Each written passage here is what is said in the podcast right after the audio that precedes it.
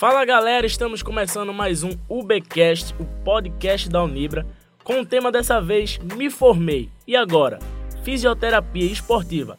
Como construir uma carreira de sucesso. Hoje temos como convidados o ex-aluno Matheus. Boa noite, galera. E o professor Renato Alves. Olá pessoal, boa noite, tudo bem?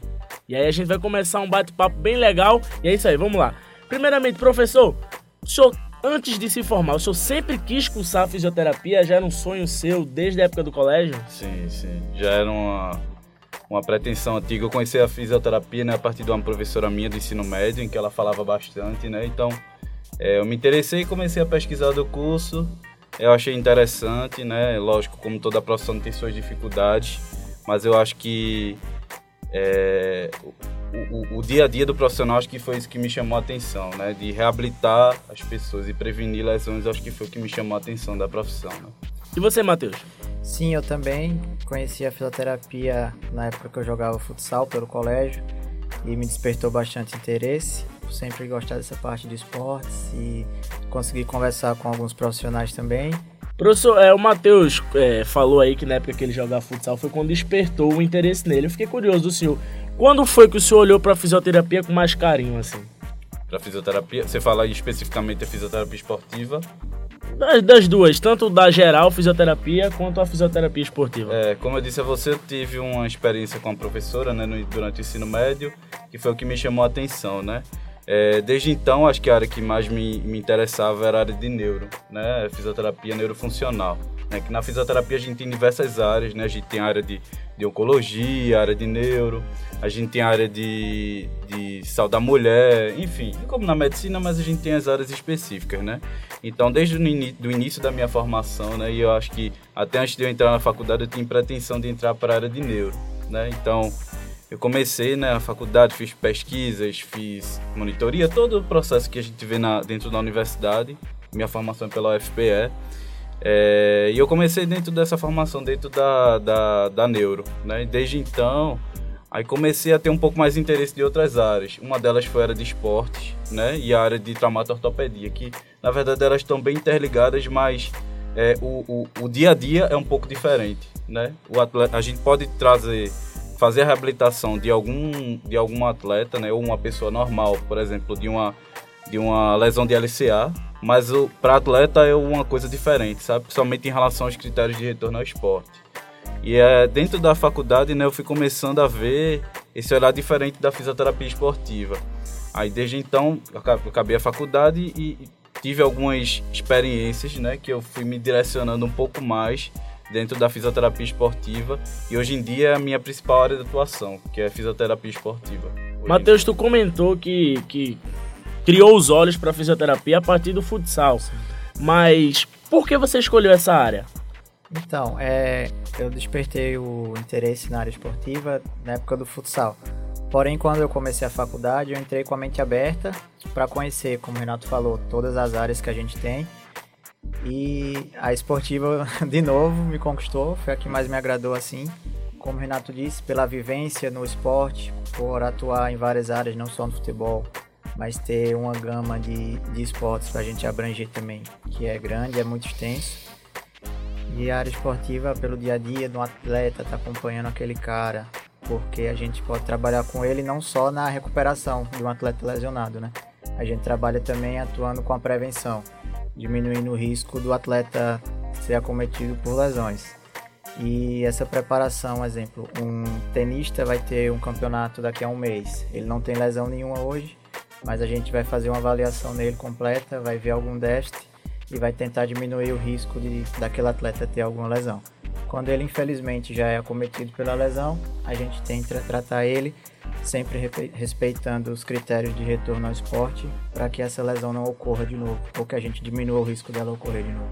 Existe muita diferença de um esporte para outro, por exemplo, o futsal é diferente do futebol na, na área de fisioterapia, que é diferente do tênis e os outros esportes? Sim, existe pela questão da especificidade de cada esporte. Tem esporte que exige mais de alguns membros, exige alguns movimentos específicos. E a gente trabalha também bastante isso na fisioterapia, né, que é a área do gestual esportivo. No futebol, um exemplo, um atleta que está lesionado com a lesão muscular de adutor, uma das fases finais dele é a gente refinar aquele passe, aquele gesto de chute. Um atleta de voleibol, por exemplo, ele, um atacante de vôlei, ele usa muito a força, muita flexão de braço. Então, flexão, extensão de braço, os outros movimentos também. Então a gente trabalha bastante esse gestual. Essa é a maior diferença. Assim. Comenta um pouquinho pra gente a diferença entre a fisioterapia esportiva para desportiva. Existe alguma diferença? Não, mesmo, só questão de nomenclatura mesmo, mas é, se aceita os dois termos. Ah, entendi. Certo? E o que o fisioterapeuta faz na área esportiva, tipo, na área de atuação de verdade? É, normalmente, né, como eu costumo dizer assim, que a gente trabalha com os três R's, né?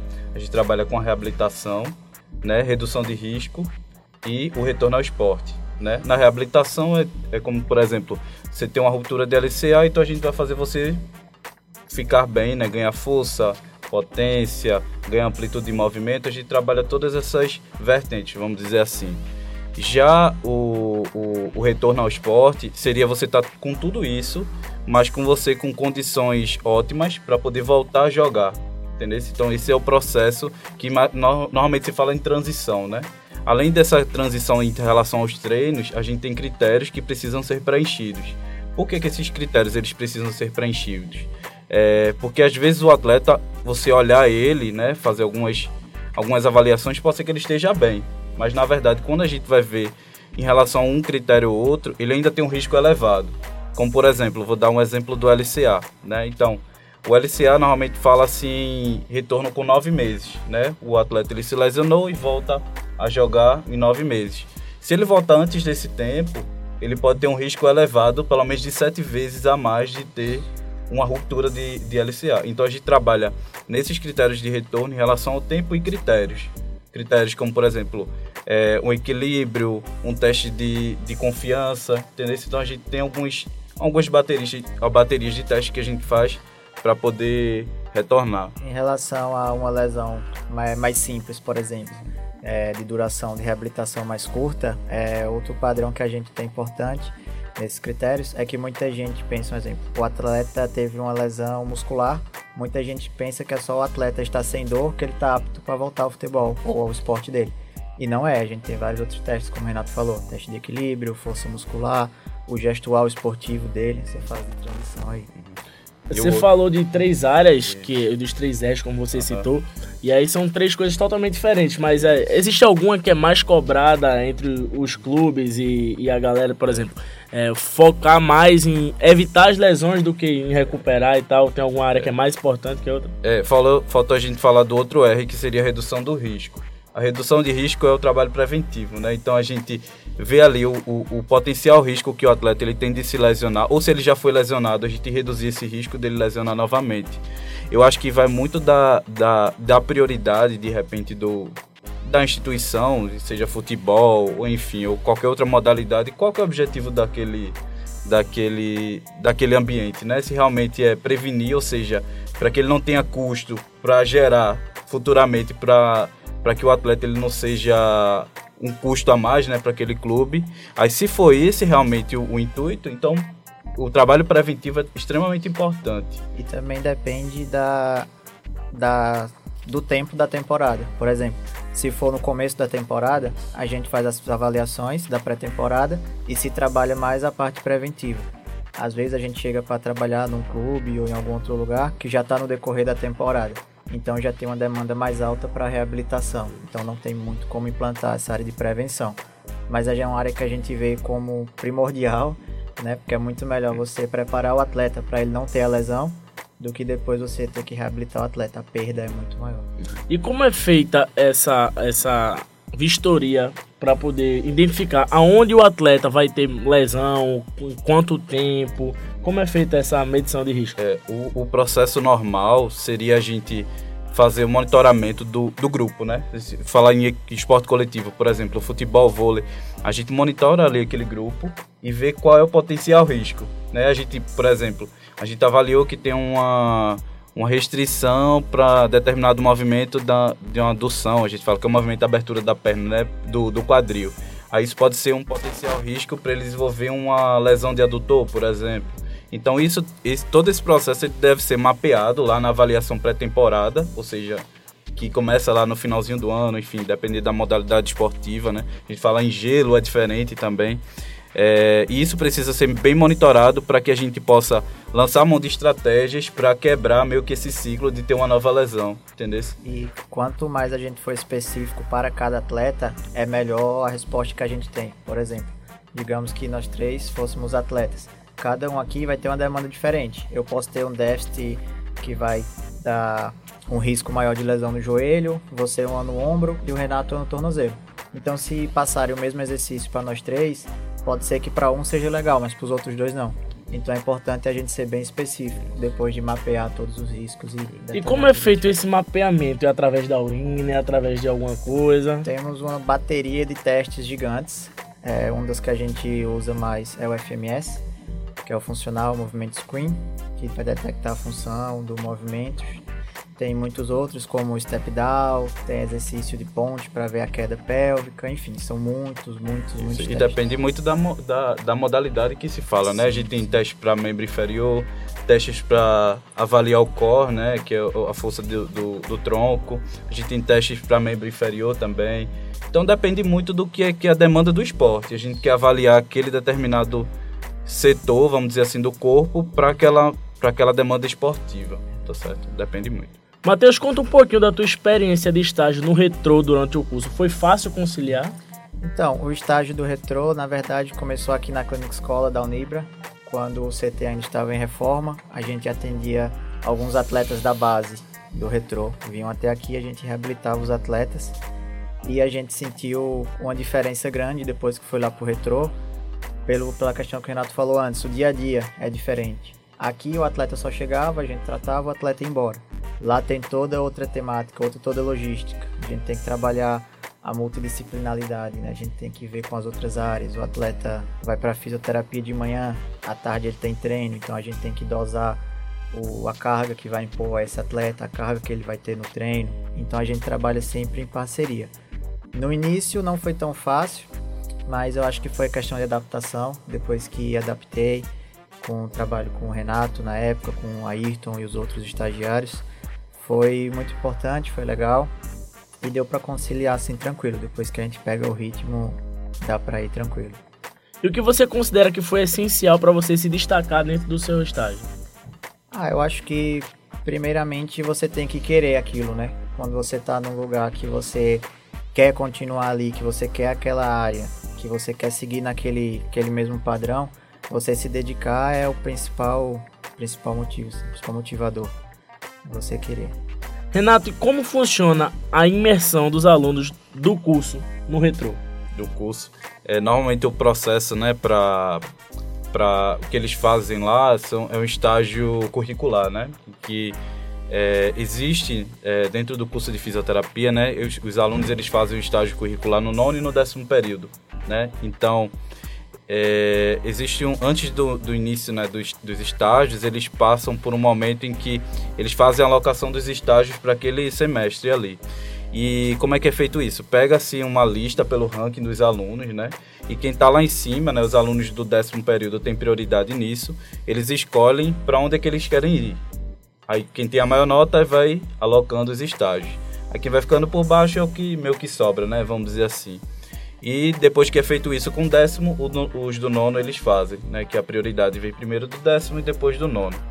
É, e começando, normalmente no, no, semestre passado a gente fazia é, o estágio, né? Foi durante o semestre inteiro. Acredito, acredito que agora vai ser por dois meses, né? Então tem três ciclos de estágio e cada aluno e os alunos vão ficar em três ciclos diferentes, podendo ficar, sei lá, no retrô e outro restauração, outro hospital do câncer, enfim, eles vão alocando de acordo com a disponibilidade e interesse deles. E para tu, é. Matheus, como tu enxerga a tua imersão lá no retrô, os primeiros dias, a adaptação, como é que foi? Sim, é, foi muito bom. É, como eu falei, eu sempre me dei muito bem com o Renato. A gente conseguiu um bom entrosamento para trabalhar junto. O pensamento é parecido nas questões da fisioterapia esportiva. E desde que a gente ainda atendia aqui na Clínica Escola, a gente já começou a pensar em projetos para o Retro, tanto que a gente fez um projeto visando essa área preventiva para implantar lá na base do Retro. Depois que a gente chegou lá também, deu para fazer esse trabalho, deu para fazer os outros trabalhos também. foi bem tranquilo essa questão. É, você falou que vocês também trabalham com a base do retrô. Qual a diferença básica, assim, trabalhar com atletas mais jovens de base e trabalhar com um profissional? Existe alguma diferença ou é basicamente a mesma coisa? Não, existem vários pontos, né? Diferentes. É, a diferença é. comportamental é. é uma delas, é um pouco diferente. O atleta da base, ele é um pouco mais. Ele aceita mais o que a gente fala mais fácil. Às vezes, como profissional, a gente tem que ter um joguinho de cintura. Tem atleta que é rodado, tem atleta que já passou por vários outros profissionais, às vezes não aceita muito bem o que a gente fala, aí a gente tem que explicar para ele o nosso ponto de vista, até que a gente chega a um consenso. Com a base a gente não tem muito isso. Né? É, é, com a base também às vezes tem questões familiares, né, que a gente precisa é, entrar em contato com os pais, explicar dar alguma orientação, né? Às vezes a criança tem um ambiente escolar, às vezes não consegue fazer uma orientação porque está na escola. Enfim, tem outras questões, às vezes questões sociais também que estão envolvidas. A gente vê muito, eu vejo muito mais isso do, na base em comparação ao profissional, né? E em questão fisiológica mesmo, assim, os sim, atletas da base, sim. eles é, se lesionam ou não mais do que um profissional, existe isso também? Sim, existe. É, depende também do volume de treino, da intensidade que é imposta a cada um. E tem estudos recentes que trazem que atletas que treinam mais de três vezes na semana, que têm a idade entre 13 e 16 anos, têm uma, é, uma maior suscetibilidade à lesão. Ou seja, ele vai lesionar mais fácil se ele passa esse período de treino. E a gente sabe que para ter um atleta hoje de futebol, por exemplo, ele tem que treinar mais de três dias na semana, mesmo com 15 anos. Então aí já entra aquele trabalho preventivo como muito importante para a gente diminuir esse número aí. E Matheus, agora que tu já concluiu o teu curso, o que é que tu planeja? Quais são os próximos passos? Sim, é, planejo me capacitar cada vez mais. É, eu acho que a gente tem que estar tá pronto para qualquer oportunidade que vier. Estou começando a minha pós-graduação no próximo mês em fisioterapia esportiva, além de outros cursos também de formação. Renato, é como tu enxerga o mercado nesta área atualmente? É, a gente tem visto um crescimento muito grande da área de fisioterapia esportiva, né? É, eu acho que principalmente aí com o avanço aí do CrossFit, a gente vê basicamente quase todas as academias têm um fisioterapeuta ali para pelo menos fazer um trabalho de mobilidade, fazer um trabalho preventivo, um trabalho de liberação miofascial. Então eu acho que e hoje em dia a preocupação das pessoas com o bem-estar físico tem aumentado muito. Então muita gente tem procurado esporte, né? Porque quer se manter com, com bom nível de saúde, né? Vamos dizer assim. Então a fisioterapia esportiva ela é, entra aí nesse processo como realmente como se tivesse para melhorar ali a, a, a, condição física ali daquela, daquela pessoa que está entrando no mundo do esporte, né? Tanto para o esporte amador como profissional, acredito que a fisioterapia esportiva ela pode é, estar presente, né? Desses três R's, como eu falei, né? Tanto na, re, na reabilitação, o retorno e também no, no processo de, de reabilitação também. Acho que a gente se encaixa muito bem nesse processo. E como é que tu enxerga o mercado, Matheus? Tu que está chegando agora no mercado, provavelmente deve ter visto várias oportunidades. Como o Renato falou, eu acho que é um mercado amplo, um mercado que dá oportunidade, que tem como você se inserir nele, seja através de clubes, através de clínicas. Como o Renato falou, é, temos esportes que estão em ascensão muito grande, por exemplo, a corrida de rua também vem crescendo de uma maneira absurda. Cada dia a gente vê mais eventos, vê pessoas que não participam de eventos que nunca praticaram atividade física, mas agora querem estar bem, então começam a correr, que é um esporte, digamos assim, mais simples, não precisa de tanto recurso, né, para você iniciar. E o pessoal está procurando muito, então eu acho que dá para atender muito atleta amador também, não só profissional. E para finalizar, a gente gosta sempre de deixar um recado para a galera de casa. Matheus, começa falando para a galera, tipo, um conselho. Você que tá, terminou o curso recentemente, está entrando agora no mercado. Um conselho para a galera que está chegando agora. Conselho que eu deixo a todos é que se preparem, estejam preparados, a oportunidade vai chegar. E quando ela chegar, você tem que agarrar ela com toda a sua força de vontade. Se você não tiver a força de vontade antes de tudo, se você não quiser buscar, você não vai conseguir. Mas se você tiver isso, ninguém vai conseguir te parar. E Renato também deixa um conselho para a galera que está querendo seguir nessa área. Acho que o conselho maior, eu acho que é seriedade, sabe? fazer o que gosta, não fazer pelo dinheiro, porque o dinheiro ele vai ser consequência, né? Então, a gente tá ali, as pessoas verem a gente, ver que tá tem seriedade naquilo que trabalha, que trabalha de forma séria, né? E que gosta daquilo realmente, eu acho que o dinheiro ele vai vir, mesmo que demore, mas vai vir. E, e, e, e, as pessoas vão ver que você está fazendo aquilo porque você realmente gosta.